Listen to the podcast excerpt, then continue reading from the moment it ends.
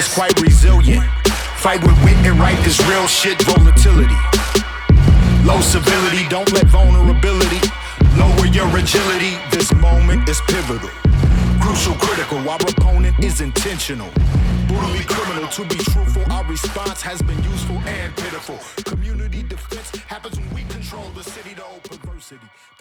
Hello, welcome back to Concrete Milkshake, the Pop Mob podcast. I'm Effie Baum, one of the hosts and a longtime member of Pop Mob, as our spokesperson since the beginning. And we're doing something a little different this time. Our next several episodes, we are very excited to share with you all, include interviews with a lot of local activists and some national journalists, all of whom have one thing in common, which is that they have been targeted by the menace that is Andy Ngo. We have some great conversations about the ethics of journalism and the human impact that his campaigns of hate have had on so many different people, especially personally coming at this as somebody who has also been targeted and an organization that's been targeted by him as well. This was something that we felt was really important to talk about. It's not going to be a personal profile on Andy Ngo. For that, you can check out the Behind the Bastards episode, which does a great job at that. But instead, we've got some really great conversations set up that we are very excited to share with you. All right, today we are also super stoked to be joined by Talia Lavin, the author of the recent book Culture Warlords, who is also a freelance writer who has had bylines in the New Yorker, Washington Post, the New Republic, and is also a wonderful person to follow on Twitter, which is actually where I first discovered you. And we are really, really happy to have you here joining us today. So thank you so much. Yeah, no problem. I just post, you know, sword picks and asinine political takes. but people seem to like it. We love yeah, it. I, I came for the politics, but I stayed for the sword picks, definitely. Yeah, right? Yeah. Speaking of culture warlords, um, I read it in like almost one sitting. It was absolutely fantastic. Thank you for writing it. But yeah, in the book, you mentioned that by the time you started writing, you had already had relatives doxxed, your parents were being harassed, and you were fucking pissed, understandably. And you wanted to show the world uh, how it is that these people think. We were sort of wondering how you got there. When did you first get into researching white nationalists, and what exactly inspired their fixation on you? Yeah, well, first of all, thank you for reading, and I appreciate the fact that that you found something in it because it's definitely more written for like uh normies, I would say, like kind of an intro to the horrors of the far right.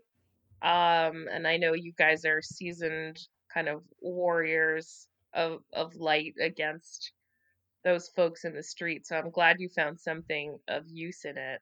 Oh, yeah. I so the the like long and short answer is I wrote my first piece about the far right in 2017 and I was writing about the struggle of the Daily Stormer to find a stable uh, web host after Unite the Right and how they'd been sort of kicked from place to place and was a little bit snarky like I compared them to wandering Jews and um, I also like kind of wrote about my frustration about the complicity of like tech bros in facilitating fascist speech. Mm.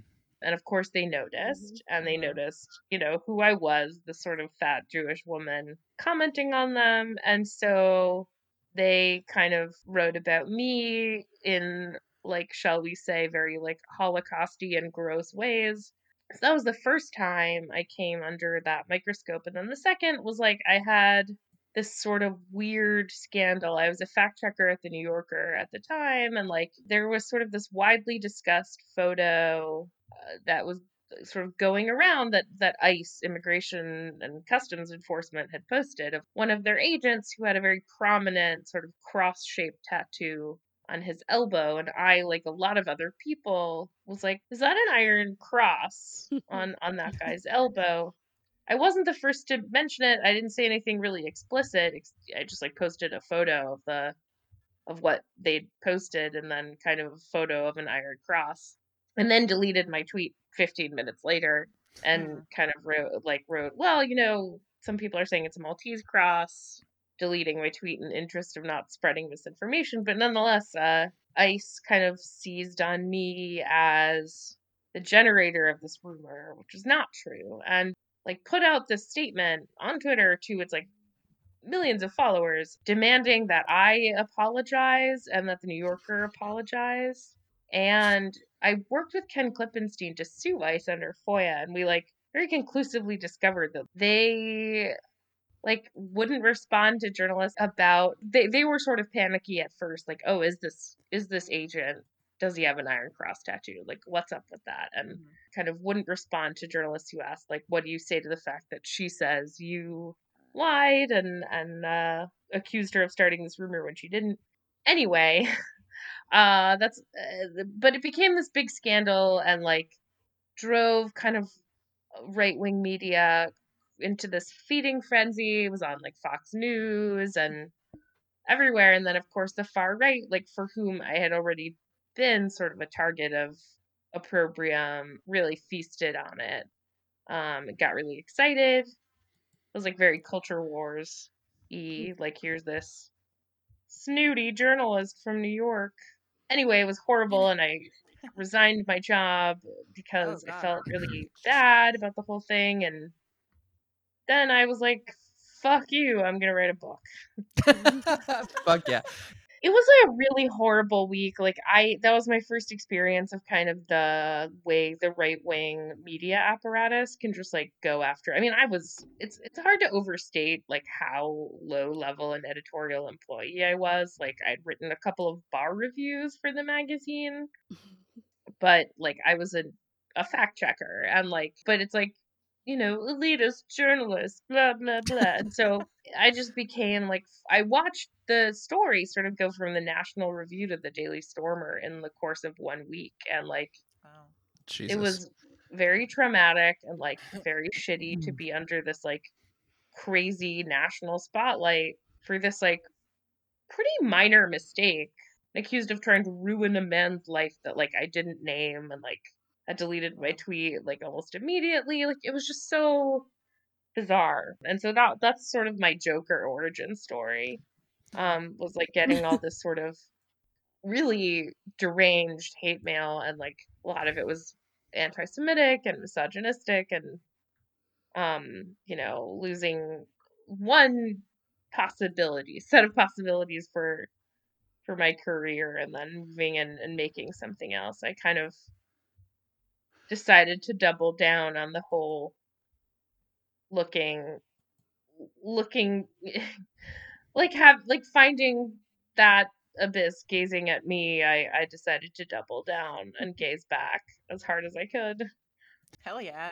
You know some standouts to me were you talking honestly about just the anger and how much it affected you and i think that's such a real thing and it's not just something that's like we need to study as uh, you know as as people coming into this but as people that are maintaining mental health care as they approach this work mm-hmm. and I, i'm wondering if you can kind of talk more about the vitriol that you've gotten as a jewish woman and like just wondering if you can talk about like how you started navigating that and and how you still kind of deal with it yeah i think the the mental health toll of anti-fascist work is really really real and I think there are different kinds there are different aspects to it. I mean, I'm not a street operative. Like I um I'm like an agoraphobe who really tends to have panic attacks in public at the best of times and like nobody needs like like someone having a panic attack in the middle of a protest. That's just like not very useful. So I find my use, you know, as a communicator and also just like there are many, many uh, ways you can do anti-fascist work uh, online.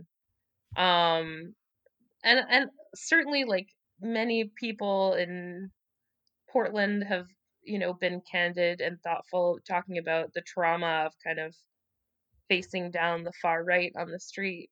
Um and there but there's a different kind of trauma that comes from kind of continually exposing yourself to hate propaganda. Mm-hmm. um it comes in the sense of sort of one aspect to it, or like something I was thinking about recently. So, like, I had been working on this project monitoring militias, which, like, to an extent, I'm I'm I'm still working on, um, like a, a lesser extent, and I, you know, worked for kind of three weeks straight, uh, very long days and then I was like I need a day off and and really really fully off. And when I took a day off, I felt this sort of melting away of what I realized was this sense of cr- crouched hypervigilance that I'd been carrying around with me like the sense of if I, you know, look away for a minute, uh what, you know, I'll miss something crucial and maybe life-saving. You know, if I or you know, uh, or I I have to listen to every hateful word that's being said. And for the book, I spent months in like dozens of you know neo-Nazi telegram chats, like reading them every day. It was just like part of my routine was like reading, you know, the Daily Stormer, reading all these neo-Nazi hate sites like InfoStormer and and and Stormfront and and various other derivatives of Der Stürmer. Um, and and then all these Telegram chats. I'm like it really does weigh on you. It makes you feel like you're like my life became smaller. I became more afraid. Uh, I felt like I was sort of living in a bell jar, sort of cut off from from the good things of this world by the weight of all that hate. And I think recognizing it and talking about it, you know, I think that that it's important to to not have a culture as there so often is in journalism. uh, And I'm not sure if the same applies to anti-fascist work, but I think that sometimes there can be a culture of machismo, Hmm. kind of I'm so tough, this doesn't affect me, you know, I can infiltrate and surveil and and be kind of really effective and none of this touches me and I think you know if you're a thinking and sensitive person and you you know especially someone with with any kind of personal connection like me being Jewish and all constantly reading about you know genocidal violent propaganda sometimes directed against your ethnic group or in my case occasionally against like me as an individual uh you know it can really fuck you up and i, I think it behooves us to be honest about the ways this kind of work can leave scars so that we can Hmm. be as tender as we need to be with one another and ourselves God, I super appreciate those sentiments and like Yeah. how important that is. hmm Um, I agree because after the whole milkshake debacle, I was kind of at the like person getting all of our phone calls and emails, and so I saw some of that same level of vitriol, and there is a very, very, very, very dark place that one could go if you are not well supported.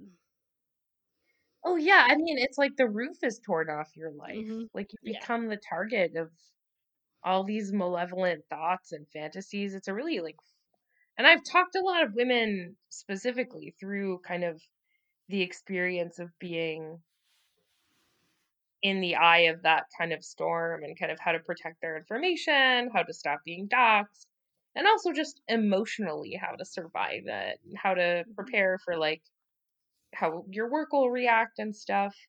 And it's a really unfortunate expert expertise to have, but I'm never gonna withhold it from anyone. It's just like like welcome to this horrible club where like fucking you're gonna wind up like with Tucker Carlson like mispronouncing your name for like just utterly stupid and deranged reasons.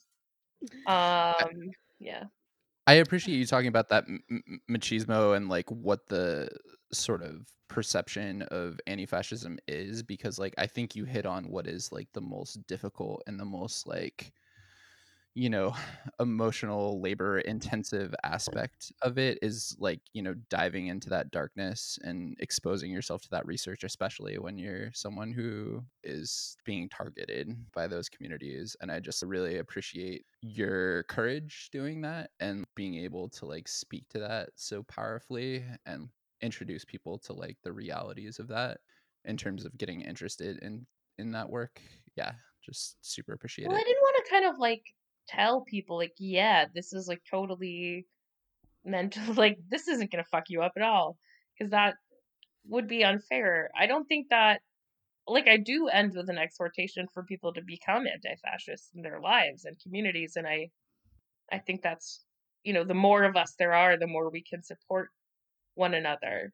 Um, I just think it's important to go in kind of knowing like this can fuck you up. Be Mm-hmm. careful, like with yourself. Take breaks when you can that are real breaks. You know, because I I've seen people become sort of uh changed by their anger. You know, and to a degree I felt myself being changed by my anger into someone who had kind of imbibed so much resentment that I became like a darker person during the writing of the book. And and I've recovered from that somewhat and um you know, but but part of that was just like not reading neo-Nazi chats for like 8 to 10 hours a day. like it, that that can really fuck your mind up and and I think it's important that there's space in the movement for people to say like I'm not doing okay. I need you to look at my mentions today. I need you to, you know, like when I wound up on this really awful Kiwi like uh like cyberbullying hub called Kiwi Farms, like they doxed my parents, they doxed Oof. doxed my whole family like i made a friend read the thread the like 9 to 12 page thread you know it was like dissecting pictures of me blah blah blah very anti-semitic. I made someone else read it because i was like i at first because i was like i can't i need to know whether there's a threat here but i can't read this right now. And like i think that i'm lucky that i have friends that i have friends who are willing to do that but i think we need to be honest with each other about the emotional toll this work can take. Otherwise we wind up sublimating our anger and and using it against each other. Mhm. Hmm. I think um, one of the things about being an anti-fascist to put yourself at risk, but then also being a really public um, person like a journalist adds an, a different element um, as well, uh, and it it's interesting because we um, are doing you know these episodes talking about uh, pseudo journalist Andy Ngo, who did actually put a lot of journalists in danger and got a lot of people harassed based on you know his sharing of like the various like Antifa journalist lists and whatnot. And so it's it's interesting because on the one hand there is public figures that are getting this, and then he also shares these mugshots where it's you know private individuals and they're also being targeted.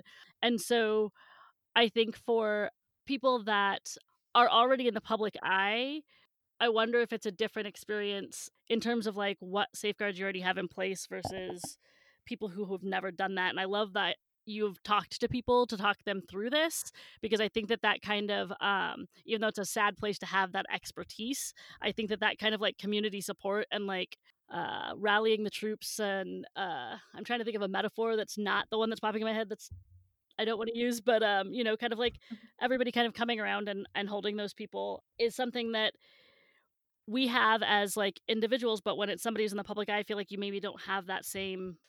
Sorry, 24 hours with no sleep, my brain stops functioning. Oh no, point. that's fine. I, I think I get where you're where you're going. You know, just just that uh I I I think yeah, I mean to be already in the public eye is sort of an advantage in that I don't I don't operate pseudonymously, but I also my primary methods are like com- you know really communication and and and sort of commentary and and wall comms and you know every movement needs its propagandist. So you know if you call me an an anti-fa propagandist, I'm not going to dispute that in the least and would would claim that proudly um but Oh, it's yeah. different than being an operative you know uh and and i would never begrudge you know as, and knowing the ferocity of the foe i would never begrudge anyone operating pseudonymously um you know but yeah i mean so andy Ngo is just absolutely a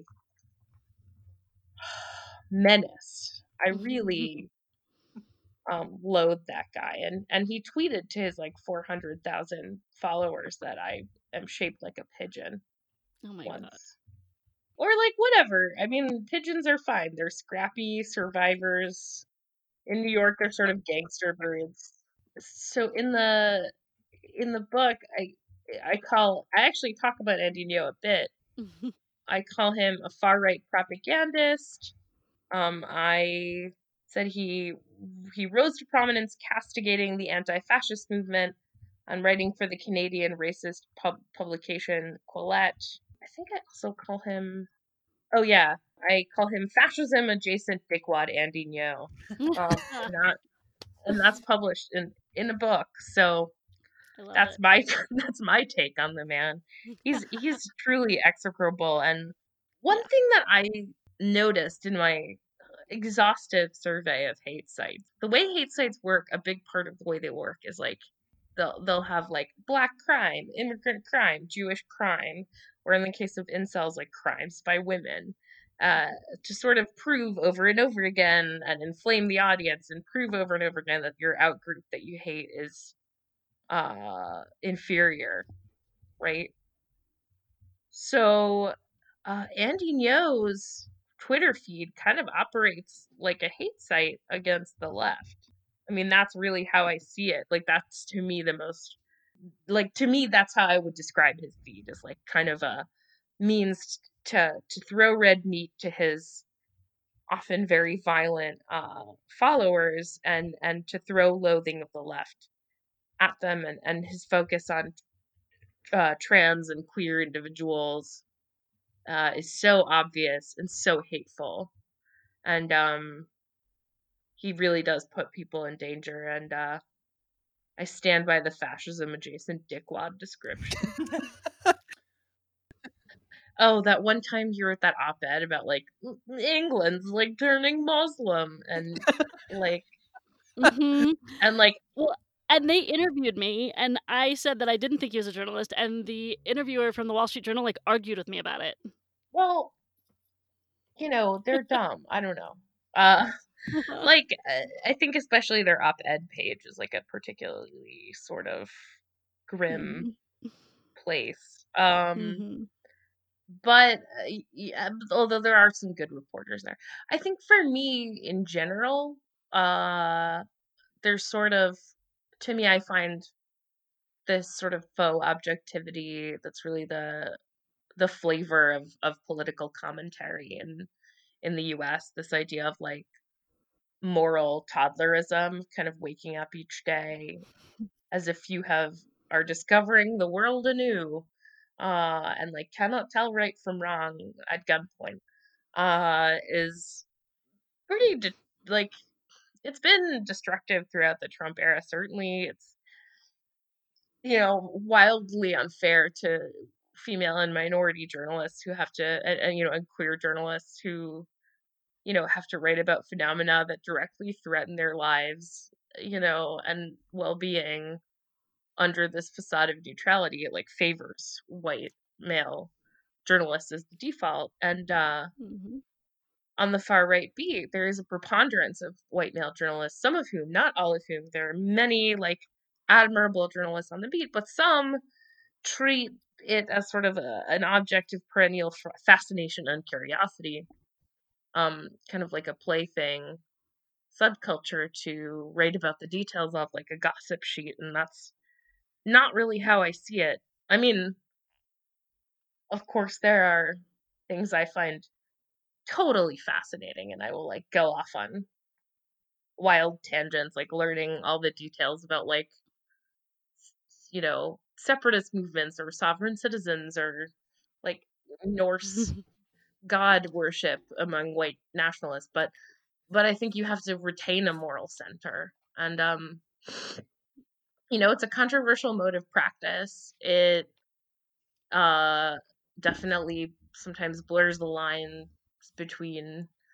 activism and journalism but the one thing i can say is that i do have a commitment to the the truth um and i think there there should be just as there's almost infinite space for unapologetically right wing journalists, there should be space for unapologetically left wing journalists who approach things truthfully, but from a left perspective. But unfortunately, there's vanishingly little space and even less money for journalists with that perspective to kind of flourish in our current denuded journalistic landscape. So that's that's my take on that.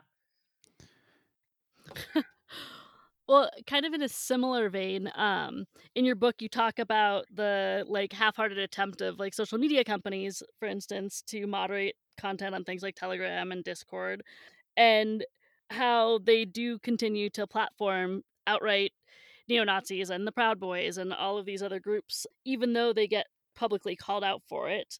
Um, and so it's an interesting contrast to you, you just said about not being able to like have a platform for the people who are openly leftist journalists and yet we still have the other entities that happily platform their messaging Yeah, I mean, I think it's patently obvious that not just Telegram and Discord. I mean, Telegram, like I I mean, they certainly allow a lot of crazy like terrorist shit on their platform, but Telegram comes from like Russia and like pretty courageously defending Russian dissidents against the state. So it's like a little more complicated to me when you have like American companies like Facebook and Twitter, you know, and YouTube that are like more mainstream, more corporate.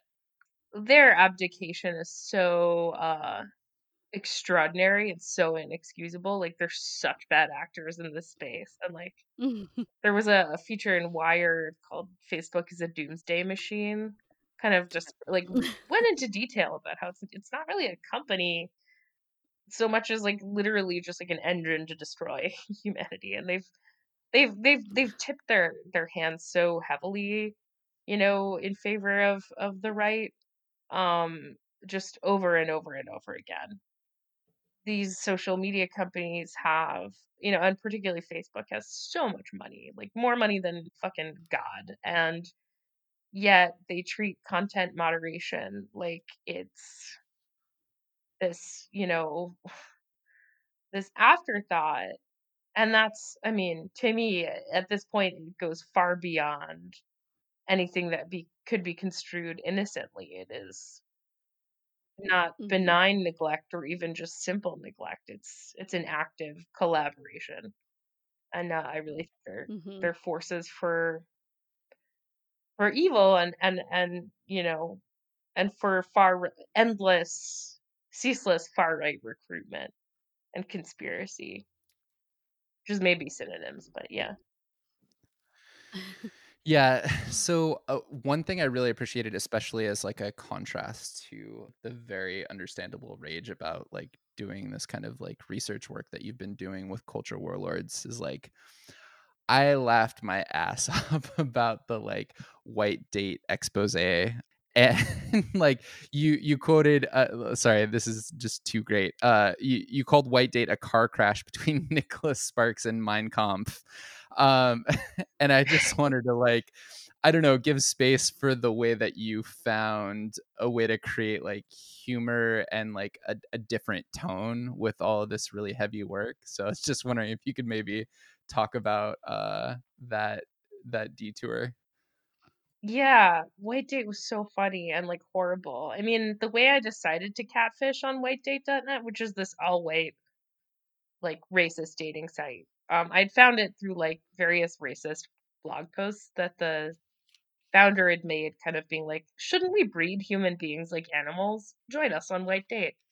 Um, but like looking at the site, they had this like mini flyer to try and attract women because they had like no women on the site, and it was like you were supposed to hand a woman this flyer that said like our survival you look like one of us our survival is as important as the survival of the siberian tiger. Join us on Oh my God. whitedate.net like like okay oh whatever. Um so the, the siberian tigers that i kind of matched with in, in under this disguise were um uh, maybe not like necessarily all panther-esque uh uh expressions of the pinnacle of the human form but uh, neither am i but you know whatever um I, i'm not comparing myself to a tiger um it was just very funny it was so easy it was like plucking fish out of a barrel just to talk to get people to open up and be like so what, what you doing on a white supremacist dating site? Uh what brings you here? What's your ideal white wife like?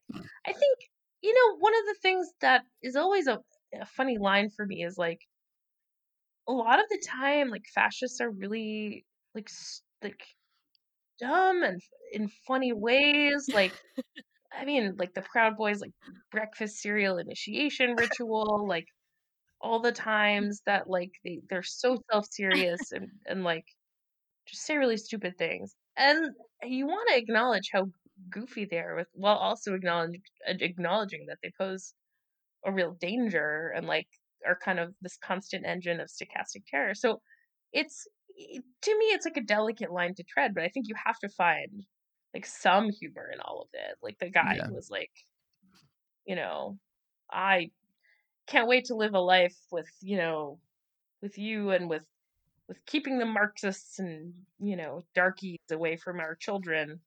By the way, I only eat beef and eggs and pineapple from the Oh can. god. Yeah, or like several amateur blacksmiths, stuff like that. I don't know. Got goofy. it just it seems like something that would be a satire and a parody if it wasn't real. But then it is real and it it's one of those things where you laugh but then there's that dark underbelly. Yeah, it was a ridiculous experience. And also, whitedate.net is still around, and if you want to catfish on it, you absolutely can. Um, it's really easy. They've like tightened their security protocol. After the book, they tightened their security protocol and banned my account. Um, and wrote like this Jewish woman has like like fooled innocent white men. like you absolute suckers. Um, but their new security protocol is they'll just like write you an email directly. Um, like the founder will, and and you can just use a fake email and be like, "Yeah, I'm real." And you can still sign up to Catfish on whitedate.net, and I highly recommend people do, both for the utility of doing so in terms of getting doxes, and also just to fuck with racists' heads. Um, Oh yeah, I I'm looking forward to that. ugh, I'm definitely yeah. gonna have to give that a shot. Um, so something I think that anti-fascists and anti-capitalists are very aware of at this point is that a lot of these far-right groups that you've researched are very, very good at capturing what a lot of people used to consider to be more leftist grievances, like you know feelings of alienation and atomization, dissatisfaction with neoliberal economics and capitalism and and and all that and then they they spin them into these bizarre frameworks where it just so happens that every single solution ends with white male hegemony. So like on the one hand it makes sense that alienated young men would be drawn to a politics that centers and appeals to their sense of powerlessness and and you know promises them uh, a hero's journey to absolute power but like not every young man or person whose ideology shopping settles on racist far right politics.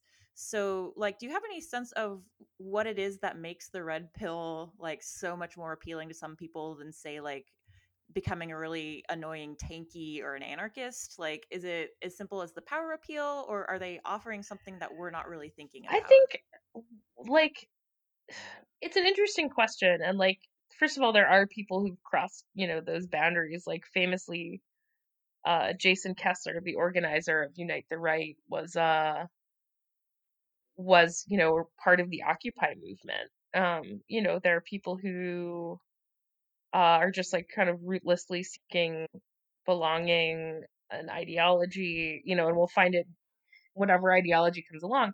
I do think um maybe there's a certain like one of the big ways that uh white supremacist ideology appeals to people is by basically giving them permitted classes of people to take out their rage on.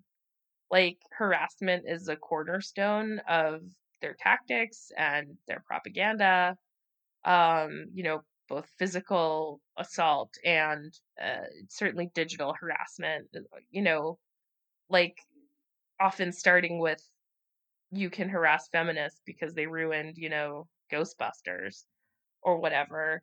And then moving to like, but mm, also Jews and black people are the reason why you feel like shit and you should harass them and like tr- you know trans and queer people too or degenerate or whatever so um i think the type of person who's maybe drawn to that ideology is like seeking an outlet not just for meaning and not just to partake in in a cause that's larger than themselves although i think the stories that white nationalism tells about itself about being the saviors of the race and uh, you know by by extension of humanity uh are really important but like also it's kind of a license to hurt people and and the kind of personality that's drawn to that has maybe been looking for an outlet for a big rage you know that's kind of what i think stands out as the permission that white nationalism gives you is like you know to attack degenerates and race enemies right and to to to to inflict harm and and there are certain people for whom the idea of inflicting harm is very attractive So I w- uh, we just had one last question to wrap up. Although we wish we had an hour more with you, because like we just so appreciate your time and perspective. But Effie, did you want to close us out with that? uh, as we were talking about, this stuff does get pretty heavy, and we talk a lot about a lot of heavy stuff, and we do all need a little bit more levity in our lives. So fuck Nazis and the grifters that align themselves with them. So why don't we close out by having you talk about some of the things that like does bring you joy in these times? Like how's Moby Dick energy going? oh well it's i mean i just like have i Mm. think the era of corona has like corresponded with a very short attention span for me and so if like if i have a couple pieces due in a week like I, it will i will like skip moby dick energy but i i do love whenever i get the chance to spend an hour talking about melville it's like the most delightful thing because i i love whales um and like gay whalemen um squeezing sperm together on the decks of a doomed ship. It's my favorite. Um I also there made somewhere. yeah i mean aren't we all just gay whalemen squeezing sperm on the decks of a doomed ship together? Um um i uh i made a really nice carrot ginger miso chicken soup tonight Mm. for my family soup literally Nice. soup for my family soup for my Soup for your family. I know like Trump is an evil monster, but some of the shit he said was like so unintentionally funny. yes. You can't throw a brick. It's too heavy. like that will live rent free in my mind forever and I literally can't make soup without thinking about soup with my family. yeah. But I do love cooking and it's a major source of joy for me just because it's like the ultimate love language is like making something hot and warm to be appreciated, especially tonight because it's snowing in New York. Ooh. oh, Um, nice. Thank you so much for having me on. You Oh. guys are the real OGs and Oh, um likewise. happy to come on whenever and um big love to Portland Thank you. which so much. has suffered and struggled and been an inspiration for so many Oh, and um really i'm sending big love to the rose city from from over here we super appreciate you and your work. Thank you for everything that you do. yeah take care and um you know i'm raising m- my milkshake to you. Cheers, comrade. okay cheers comrades Thank you so much for listening to Concrete Milkshake. Our intro and outro music is The Movement by Mic Crenshaw, who is a local hip hop artist from Portland, Oregon, and a local treasure. He's also been recently doing a podcast called It Did Happen Here, which is amazing and definitely worth checking out. You can find all of his information at miccrenshaw.com. Thanks again for listening, and we'll see you next time.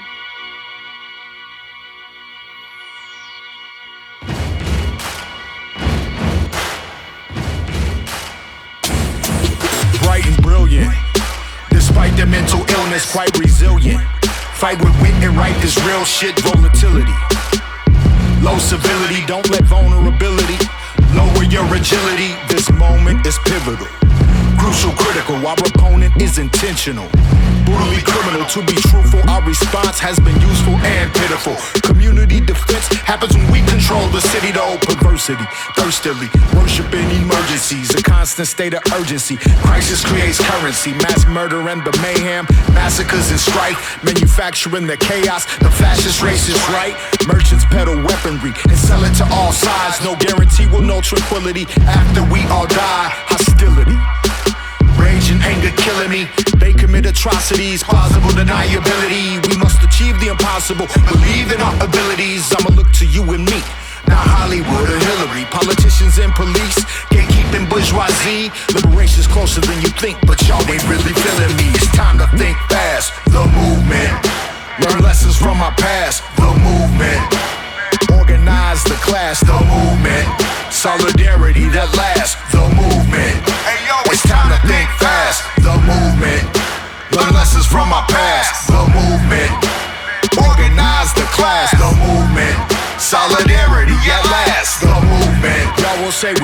About that. But what about the love? What about the good Lord in the heavens up above? The heavens up above, they are inside of you. Don't forget about the essence of the message, tried and true. And to the hell below, we have access to that too. Depending on what you know, how you thinking, what you do. I'm posted on the radius doing surveillance with my crew through the phone and from the drone. They spy on me and you. Oh, you think you cool? They spying on you too. I know you think I'm a fool, but they spying on you too. So what you gonna do? What we gonna do? What you gonna do? What we gonna do? It's time to think fast. The movement. Learn lessons from our past. The movement. Organize the class. The movement. Solidarity at last. The movement. It's time to think fast. The movement. Learn lessons from my past. The movement. Organize the class. The movement. Solidarity at last. The movement. Yo, they blasted on the park right before it got dark. I saw the muzzle flash out the window, flying sparks. Fuck the snitches and the narcs, debating about marks. They aiming at our children, hit a baby in the heart, cold of silence. I'm not promoting violence, there's a science. Self sufficient, self reliance, efficient and defiant. Cheaters, lepers, lions. One of us gets hit, well, three of them are dying, self control. Erosion of my soul, PTSD test me. I won't give up before our goals. Protect our families, communities, and homes. As to whether we find peace, well, that remains unknown. It's time to think fast. The movement. Learn lessons from our past. The movement. Organize the class. The movement. Solidarity at last. The movement. It's time to think fast. The movement. Learn lessons from our past. The movement. Organize the class, the movement. Solidarity at last, the movement. Time to think fast, the movement. Learn lessons from our past, the movement. Organize the class, the movement. Solidarity at last, the movement. It's time to think fast, the movement. Learn lessons from our past, the movement. Organize the class, the movement. Solidarity that lasts, the movement.